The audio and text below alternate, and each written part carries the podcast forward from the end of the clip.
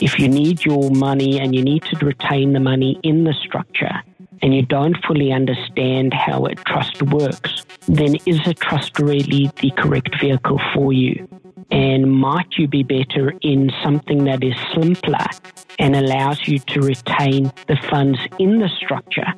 For example, the company. You are listening to Australia's tax news podcast, Tax Talks, the podcast for Australian tax professionals.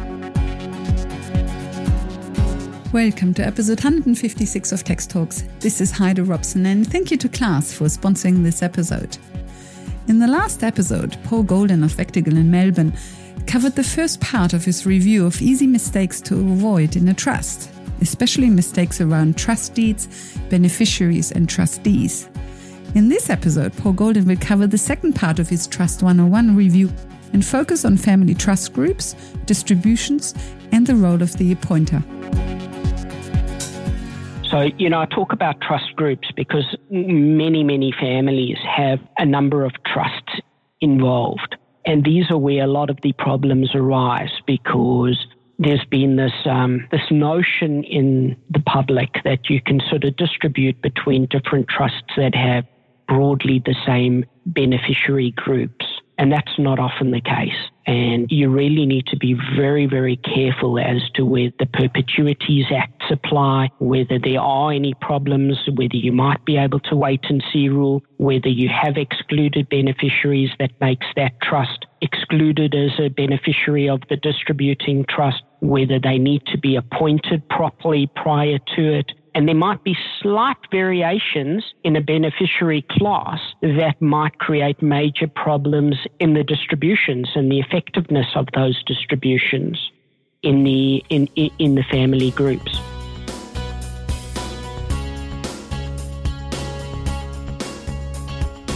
I might just step aside one, one, one second, Heide, while we're talking about family groups of trusts. That something that practitioners need to keep in mind is not just the income tax consequences or potential consequences, because often it's great to distribute to another trust, for example, you know, for whatever reason it might be, without thinking about the broader relationship with other areas. So, for example, in increasingly land taxes or indirect taxes in the various states like New South Wales and Victoria, are meaning that you're going to have to ring fence and make sure that any trusts and there it goes back to your earlier point as to whether you should be holding a property in a trust. But for various reasons, a number of families have properties in trust. And you for need example, to, farms. Farms, or there might be commercial properties of various sorts. Um, and you need to ring fence that property from the rest of the family group because you have this risk that now what you might create is by distributing profits of that property to other members of the group that those members might become land rich or might be seen as having profited from the land and therefore fall within the landholder groups. There are there are broader reasons. I mean, so you might automatically fall within a landholder group, and that means, for example, if you sell something out of that group or you sell and landholding group is relevant for stamp duty or land tax, isn't it? Most definitely. Then you've got payroll where, for example, you start to link the groups for payroll. And the payroll provisions on discretionary trust is incredibly broad. So if you've got an investment discretionary trust, it might be linked with your trading entity, even though that investment discretionary trust does not carry on a business itself. And that's really important for people to understand because often people don't understand that and advisors don't understand that. That when you're then looking at the grouping provisions, you need to take into account the control of the trust. And you may well have a payroll problem. So these are, they might not directly relate to a distribution, but by making the distribution, you often land up concreting the potential problem and linking them by way of those distributions. Why would somebody have several trusts, a group of family trusts? There are a number of reasons, and it probably goes back to the question as to why you might have a trust in the first place. And a number of those will say for perceived asset protection benefits, where you've got operating business and certain assets separated and segregated from each other. You might have two or more businesses that all segregated. Separate active and passive assets, etc. Correct. Or they might even be separating two active assets. So you might have two completely different businesses that you don't want to infect with each other. You might have an established business in golf and start a new business and decide that uh, you want a new business under a new name. So, for example, you have, um, I've seen a number of large, um, large family businesses where, for example, each shop, each store is a separate entity and a separate, might be a separate company or a separate trust. And the reason for that is that they're looking to ring fence any potential risk coming out of that store to any of the other stores in the national group. So it becomes really interesting. And, and for me, it's one of, um, I dare say, I'm a bit of a cynic on this. Um, but I think often the asset protection that we talk about is used, but I often wonder how much it really is considered. Because by making these distributions between trusts and by having unpaid present entitlements and amounts owed between trusts, you're actually undermining this asset protection. So the intent behind asset protection and, and then having these large UPEs, and that's another thing where the tax office is becoming incredibly sophisticated and understands this. So you put up the argument of asset protection and you've got a 2 million UPE to dad. And the tax office will say, well, there is no asset protection because dad's owed 2 million and trustee in bankruptcy is going to come in and ask the trust to pay out the 2 million. Hmm.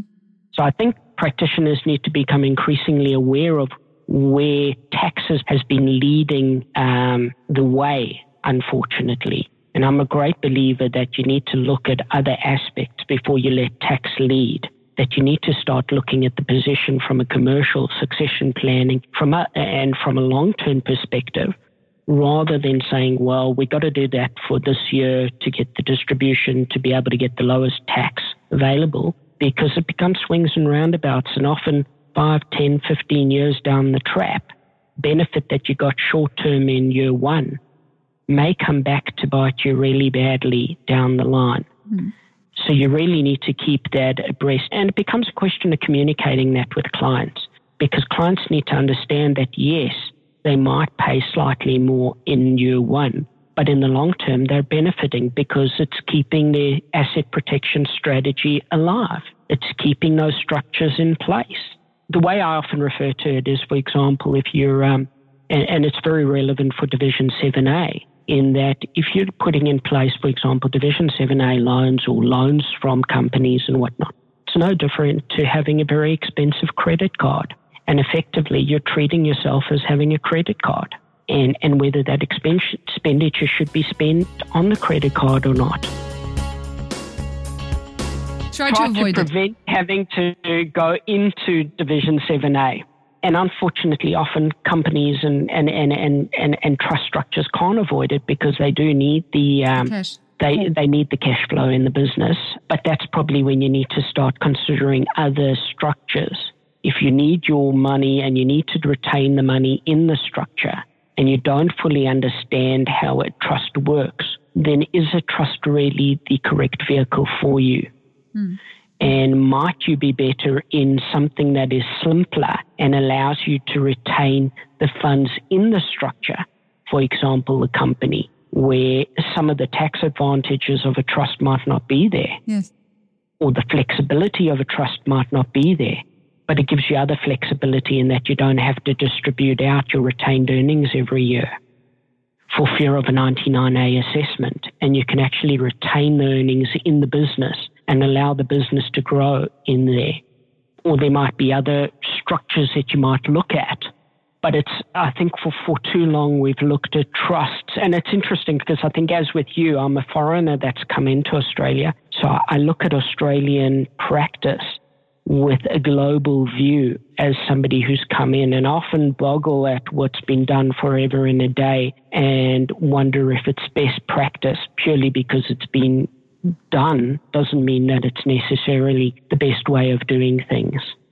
And I think often what's happened is that we've just been rote and we've said, well, no, trusts are the most flexible structure. Let's go with it. And from a personal perspective, I love it because uh, unfortunately it, uh, it can often be expensive, which is good for the advisors down the line. But it's not so fortunate for the people who, um, who are operating, the taxpayers. When a class of beneficiaries are nominated or when a beneficiary is appointed, that always needs to specify whether the appointment or the nomination is for income and slash or capital, correct? Uh, yes. Yes. So, um, so going back to beneficiaries and distributions, something that's increasingly becoming important is understanding what you are distributing. By that, I mean the nature of the distribution not only from a tax perspective, but very much from a trust perspective. And often the trust perspective has an implication on what happens for tax. So, under the deeds, often what you do, how you make a distribution for income purposes, the requirements for making income tax distribution are very different to making a capital distribution. So, you need to be very aware of what you are distributing. And I'll use the, tax, the trust terminology. So, for example, if you're distributing corpus out of the trust, you may well need to um, have additional requirements that need to be satisfied to make that an effective distribution. So, quite often, for example, it's not distribution minute, but you might actually need the appointor to consent to that distribution. Sometimes that can't happen afterwards. So it becomes very difficult, if not impossible, to actually correct it. It needs to happen beforehand. And I just put a caveat in there, and it's not on this podcast, but people need to be very, very careful about backdating documents. There have been some very interesting cases as to how sophisticated the authorities around the world are becoming in being able to determine whether documents have been backdated, including, for example, you know, the usual ink, uh, dating of ink and paper and things like that, but also increasingly because things are typed, the dates on which certain fonts have been changed. So you might be using a font like New Times Roman or something that's a standard font, but it's actually changed over the years. If you're using a font that came in in the year 2000, but you claim that that document was signed in 1966 or so, then. Correct. Or even, you know, a few years ago, because things are happening with increasing progression, that New Times Roman today might not be the same as New Times Roman three years ago. Hmm. And whilst we're not able to do it in practice, they've got sophisticated software that can time these things and they can pick up that document couldn't have been signed three years ago. So it really is a case of um, beware because Big Brother is increasingly becoming very sophisticated. Yes, or, or don't backdate. Don't backdate, yes, correct. So you really need to be aware at the time that you're making the distribution, when you're making the minute, hey, is there something else that I need to do? Does this minute, for example, have to be signed by the appointors? If it does, you might need additional time to get that distribution minute signed on time because you might have an appointor that is another advisor, somebody that you've got to track down, might be somebody that's living somewhere else. And these are things that need to be borne in mind. And more importantly, that you actually do comply with the requirements um, to make a capital distribution. And then you've got the flow on. So you've now made a capital distribution and you might have made an income distribution, but you now have a small business concession that you were looking to see. Well, it now affects your percentage and whether you're a significant individual. So you need to be very aware of how is that going to affect your tax position down the line and whether you now need to rejig or rethink who gets the different distributions or how that might affect your tax position down the line.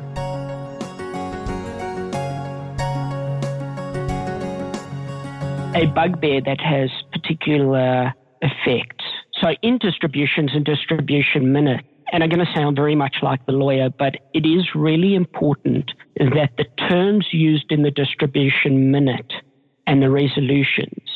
So I might separate out, and people might not understand the difference between a resolution and a minute. The minute is often the document, that records the resolutions. So there might be one or more resolutions within a minute. And that's really commercially the difference between the two and the way one might think of it. But in those minutes and in the resolutions, the definitions of, for example, net income or beneficiary or whatever it is, but particularly say income and capital, needs to be the definitions used in the trust deed. So, for example, if you're using um, distributing income and the trust deed talks about net income, well, then what have you distributed? And there's often this real ambiguity and difficulty in reconciling what people have sought to distribute with what has actually been distributed.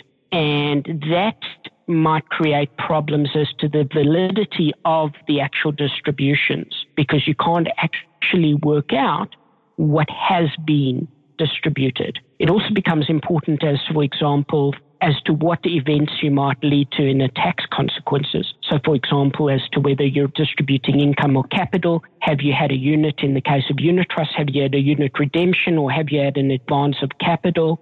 Are there, you know, and there again, you know, what do you need to create the present entitlement? Be very careful about using words like distribute or similar imprecise or vague language. To create a present entitlement, you might need to pay, apply, or set aside, or some other similar sort of language that's used in the trust deed. And there I would refer the listeners to Colonial First State, which um, had where the court had um, a number of comments and, and, and statements as to what is needed to create a present entitlement. Another thing that one needs to have a look at is whether you can make an interim distribution because it's not always the case. And likewise, an in species distribution because often trust deeds don't allow you to make an in specie distribution. So you need to be very careful if you are making anything other than an end of year cash distribution. Most importantly is that um, it's the trustees' duties and whether they have been, in some way, their fiduciary duties have been breached. And to understand that um, these duties are personal and that they can't fit what we call talk about fettering their discretion. In other words, they yes, can't. Yes, fettering, um, yes. They, yeah, they can't agree to be bound by something going forward. So often, where that is, is for example, where they've entered into a contract where they'll say they'll do certain things with the beneficiary or with somebody going forward. So they might say, try and enter into a settlement agreement where they'll pay a beneficiary certain amounts in the next 10 years. Well, that becomes a question as to whether they are making a distribution to that beneficiary are they paying a separate distribute settlement sum to that distribute beneficiary. So the one that's really interesting is a very old case. So, I mean, these are questions that have been going back since the beginning of the turn of the century where a lease with an option to purchase at a future date was found to be a breach of a trustee's duties. And if you happen to hazard a guess at the number of trustees that must have entered into leases with options to purchase at a future date, and think how many trustees are actually in breach of their duty, you start to realize how many people in public don't fully understand the nature of trusts and what a trust can or can't do and you start to wonder how suitable they really are for a number of the active businesses that they are um, looking to use them for. You know, so one of the questions that comes up with trustees and trusts is, well, we've lost the Trust Act. Can we do something? You know, we've lost the, the deed. Um, and you might get certain accommodations under the Trustee Acts in various states. So in Victoria, it's the Trustee Act 1958 and it might provide likewise, where your deed is silent, it might provide certain powers that the trustee will be able to act under. So, for example, might allow the trustee to act in certain investments or to appoint or remove a trustee. And that's really important because usually they don't allow you to remove or appoint an appointor. And it's often with respect to appointors that one has a lot of these problems. So I might just move on to dealing with appointors because these are real issues and it's a real issue where you need to start looking at varying the trust where you're making distributions and you need an appointor sign off and you need to understand the nature of an appointor And there have been a number of cases dealing with the appointor, and they're not all easy to reconcile as to what the nature and responsibility of an appointor is. But what we can say is that you need to be very careful at reading what the appointor is entitled to do, what it's required to do, and who is the appointor. So, for example, if it says in the um, that person X is the appointor, and on that person's death, the legal personal representative is the appointor, then when person X loses capacity and you go to court or you have a power of attorney or you go to court and get a guardianship, the guardian or the power of attorney is not the appointor. And you're in an untenable position because person X has not got capacity to be the appointor. So you're not able to do anything under that trust until the appointor passes away and the legal personal representative stands in the shoes of person X. Do all or most trusts have an appointor? Not all trusts have appointors. And more recently, a number of people have started drafting trusts without appointors. A number of older trusts have not only appointors, but they have a number of similar sorts of roles. So you might have an appointor, you might have a guardian, you might have a protector. Sometimes their capacities cross over. And I suppose in talking about an appointor here, the same questions arise with each of those types of roles and offices. Yeah. Why do modern trust deeds often don't have an appointor? I suppose part of the reason that they don't have appointors is the difficulties that often come up later in time as to who is the appointor, are you able to do things with the appointor, the, the difficulty with passing on and dealing with an appointor as part of a succession plan. And I suppose the, the other side of that is the way certain areas of the law, like family law and to a certain extent tax, have looked beyond the appointor so that the benefits of having an appointor are really not as great as they used to be. So, if you want to change the trustee, how do you do it without an appointor? well, if you don't have an appointor and there's no appointor provision in the trust, then you follow the trustee, and usually it would be the trustees. The directors yeah, the directors of the trustee company are allowed to make the changes. The difficulty comes in is where you've got the appointor related positions, where you've got to get the, what I refer to just colloquially as the sign off of the appointor. And there again, often it has to be done at the same time or before the change is made. So I have a very real case where um, I had family who had made a number of changes to a 1970s trust Again, large amounts involved, number of changes over a number of years. I would like to mention that this happens at the top end of town as well, because all of these changes would be made by rather large national, now a number of them are international firms, without actually looking at the deed, the original deed, and what could or couldn't be done to amend the deed. And it's been a very expensive exercise uh, subsequent to two QC appoint reviews and opinions on the deed, none of the variations that have been made over significant periods were actually valid. valid because, and one of the main problems was that um, the appointor supposedly signing off the changes and variations was not an appointor and could never have been an appointor because um, the deed didn't allow for it.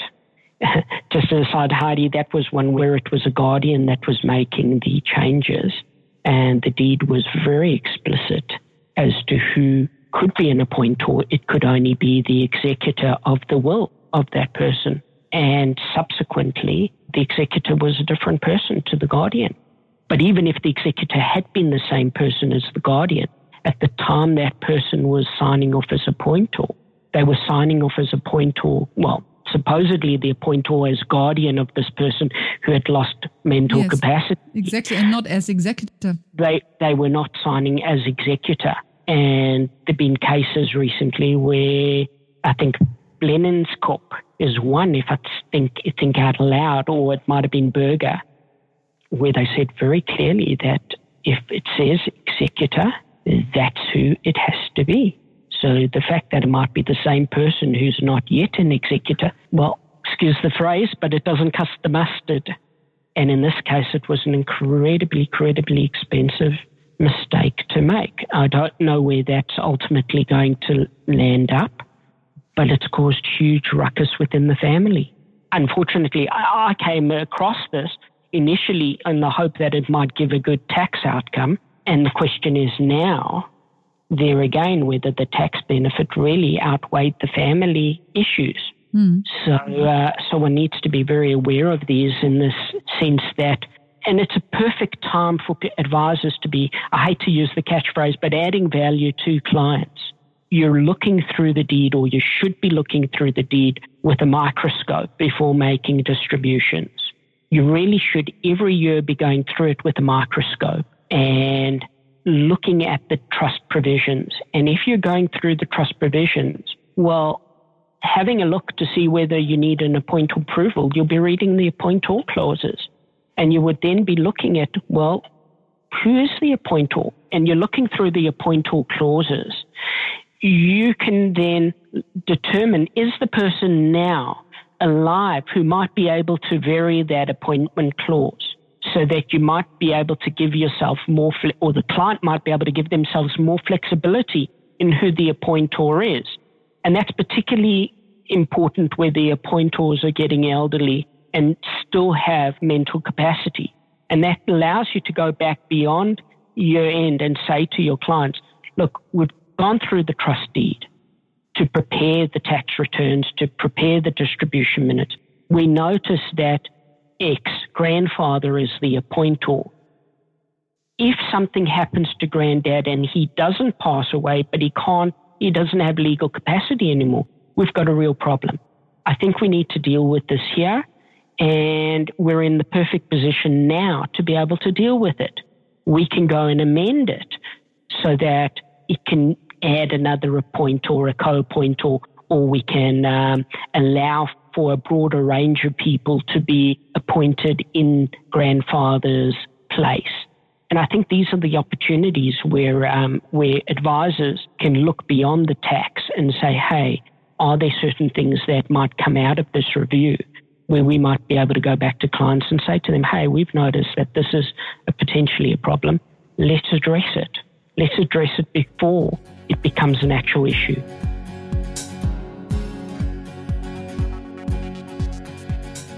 And this is really intended to be um, a Trust 101, just highlighting some of the, I wouldn't say simple, but some of the issues that come across my desk every day and that practitioners need to be very aware of coming up to the 30th of June and really pay attention to. And I like to use the term going over the trust deed with a microscope because it really does require going over a trust deed with a microscope to be able to pinpoint these issues and at least be aware of them.